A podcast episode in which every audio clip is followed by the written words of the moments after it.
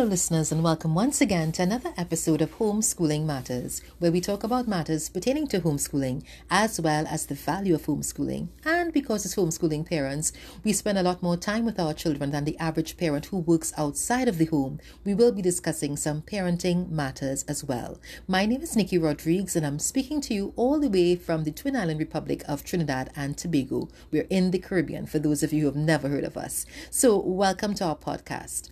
Today, we're going to be talking talking about the different flavors of homeschooling or the different styles, philosophy, ideologies concerning homeschooling. Now, many people are really interested in homeschooling now, and like I mentioned to you before, I did offer a free webinar, and now I'm conducting a mentorship e course to assist people just like yourself who may be curious but want to delve a little bit deeper, and for those who are really interested or who have already started on their journey of homeschooling. I know that not everybody may be able to attend the e-course and I'm not going to give away the entire contents of the e-course, but I really am impassioned and really desirous of sharing information to help people who are really struggling with the decision and on getting started in this journey. So I just came off of my uh, live session with my participants in this second cycle of the e-course. And I was just actually thinking about, you know, some of the things that really cause it to be a very daunting idea for people to even consider homeschooling in light of what has been happening. I met with someone just recently, it's a cashier at a store that I go to. I'm pretty friendly, pretty down to earth and stuff. And so I tend to make friends wherever I go. And so she doesn't even know my name. I don't know her name. I just say hi whenever I'm there, which is like once a month.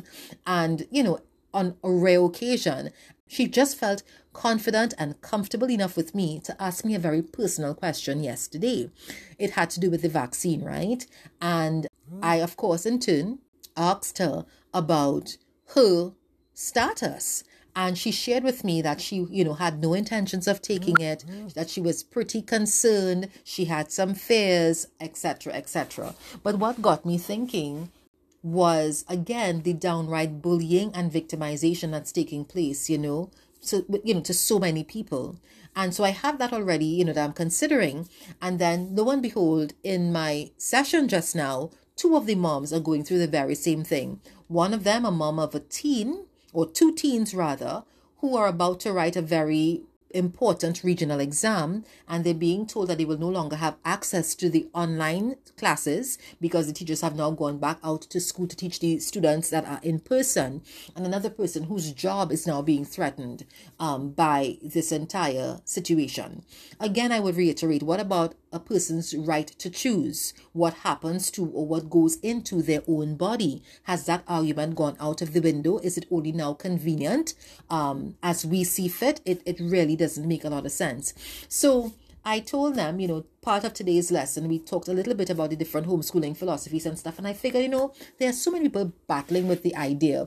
Let me just give you a few nuggets so to speak, just to get your appetite wet. Maybe you'll decide to do the e-course because I'm going to run another cycle. I'm going to keep running these cycles until people sign up and enough people are informed. There's a lot of misinformation going out there. Everybody who can start a Facebook page is starting a Facebook page and putting out some erroneous information out there that can be even intimidating. Speaking of intimidating, one of the participants of my previous cycle of the e-course sent me a message and told me about the intimidation um, that one of her friends felt by one of the members of the Ministry of Education who called to follow up on her decision to homeschool, etc. I won't go into the details, but it was very intimidating and I could understand why. So, if you remember in the last episode, I mentioned to you something called deschooling. And I think if everyone does that, if they start there, life will be so much easier because you really do need to detoxify your mind and your thinking as to what homeschooling is. Okay, it's not just about replicating what happens in the classroom, and it's definitely not to be relegated only to the pages. Education, that is. You know, you know the you know the, the thing. I've been saying it for so long. Education should not solely be relegated to the pages of a textbook. Apart from that, there are so many different homeschooling philosophies that you could definitely find the one that speaks to you and that really resonates with your child and works for your family dynamic. Okay, so I'm going to just go through very quickly what the various homeschooling methods are, different flavors as some may call them, and you can decide what you want to do for your child. Okay, so for example, if you want to go the traditional route where you basically go and you get a work text approach, you basically go and buy the local curriculum or even other curriculum that basically replicates what happens in the classroom, you are free to do that. That is what a lot of people think homeschooling is anyway. That's why many of them were misinformed by thinking that what they were doing during the pandemic, the distance learning, the pandemic, and crisis schooling was actually homeschooling, right? We've spoken about that. But there is a traditional method or flavor called traditional schooling, where this particular philosophy is you replicate what happens in the regular schoolroom. You have information being taught to you from a textbook. You answer questions, you do assessments and evaluation, etc. Basically, mirroring what happens in the conventional classroom. Then you have the classical approach, which is a bit different. It teaches on different tiers and so on, depending on the age of the child. Um, a little bit pricey if you ask me. But it can be less of course if you do your due diligence and do your research right? But there's also the classical method. I'm just giving you a little bit so you could go and it will whet your appetite hopefully and cause you to go and do your own research. Again all of this was provided for my participants of the e-course. So if you want to del- delve deeper definitely you can sign up for the next one that will be coming out maybe in December, maybe in, in January. Probably more than likely it will be for January, God willing, or maybe even November. We'll see how it works. Okay. After the uh, classical homeschooling method, you have the Charlotte Mason approach, which is where learning is done through living books. All right. Sonlight kind of subscribes to the Charlotte Mason approach, where, you know, you learn through living books. It's not just a textbook approach. All right. Then you have the Montessori method, which is where you basically get miniature size versions of things that you use in everyday life. This is for the smaller children, of course, and as they get older. But I think more than likely, the Montessori method tends to work best with smaller. If you have older children, I don't really subscribe to the Montessori method that much, but it is a method of homeschooling. Okay, so we have spoken already about the the traditional homeschooling approach, the classical homeschooling approach, the Charlotte Mason, and the Montessori method. We have a method called the unit study approach, where you basically have all of your educating or all of your lessons revolve around a particular theme or topic. That can work as well. Okay. So, if for example, like in my case, when Jesse was interested in the phases of the moon, we just learned everything there was to learn about the sky, about the moon, that kind of thing. So, math would have looked like okay, when it's full moon, that's 100%, that's one whole. All right, when it's half moon, that's 50% or one half. And of course, we delve deeper as thing when it's waning gibbous, when it's waxing gibbous, what kind of percentage it kind of resembled, that kind of thing. Um, we talked about the solar system. We talked about various things. So with a with a unit study approach, all of the subjects revolve around a particular topic. Hence the term unit study.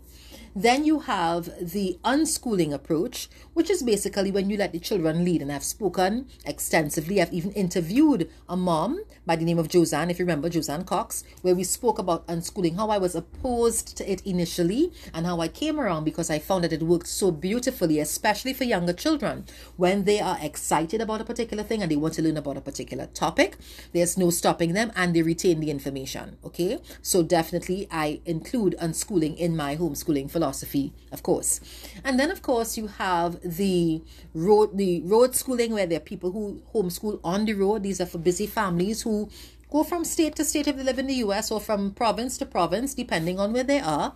And they learn as they go along. They learn through life, they learn through experiences. And it's the same thing with people who do world schooling, where they go from country to country. They spend a month here, two months here, three months here. They learn everything they have to learn about that particular country, its geography, its topography, its culture, its everything. And then they move on. The entire family, of course, is learning and experiencing as you go along. And of course, you also have the eclectic approach. I tend to subscribe to the eclectic approach because I do some unschooling with the younger ones and for the older ones, whatever they're interested in pursuing, they can do that as well. So there's some unschooling. There is some Charlotte Mason where we learn through living books and so on. There is some road schooling. We learn stuff on the road as we go as well. When we travel, we do some world schooling as well. So it's a really um eclectic approach to homeschooling. So don't think, and we do a little bit of traditional as well, right? Where I have a work text from time to time. So don't think that you have to be, you know, confined to any one ideology or philosophy of homeschooling. The sky basically is the limit. There are about seven of them, seven flavors of homeschooling. I would focus on about five of them in the e-course. And basically you would find that people will tend to find themselves and their children within that five. All right. So again, um, don't be intimidated. It's not what you thought it was regarding the pandemic schooling or crisis schooling. There's a lot more to it. I don't want to go too much in detail because then the people who did the e-course will be like, okay, so what did we pay for? But I wanted to whet your appetite this time to let you know it's not as intimidating as you think. You take it one day at a time. And if you need more mentorship and more guidance, definitely check out my free webinar, which is on my on my website, nikirodrigues.com. If you go on there, you would see a section that says need homeschool support. You click on there, you'll see the free webinar and if after the free webinar you definitely want to delve deeper, you want me to hold your hand virtually as you go through the first at least six weeks and beyond with your children, making the decisions and stuff before you start on the journey, by all means, I am there for that as well. All right. And of course, you always have the podcast and you will have the support um, going forward of me because I form a WhatsApp support group. And eventually, when things open up and people feel a lot safer, we'll definitely be meeting live and in person, all right, to give the kind of support and community, you know, love and togetherness that's needed on this journey. So that's it for this Homeschooling Matters episode. Join me next Friday at noon once again as we continue a little bit more talking about homeschooling, what it is, what it isn't, and all matters pertaining to homeschooling as well as parenting. All right, so take care. We know we have to de school first and foremost, and then find ourselves in the homeschooling ideology spectrum before we delve into this journey. If you've already delved in and you were just replicating traditional or conventional school and it's not working, you're frustrated, the kids are frustrated, don't give up hope, guys. There's much more to come. All right, so take care. God bless you real good. Until next time. Bye bye.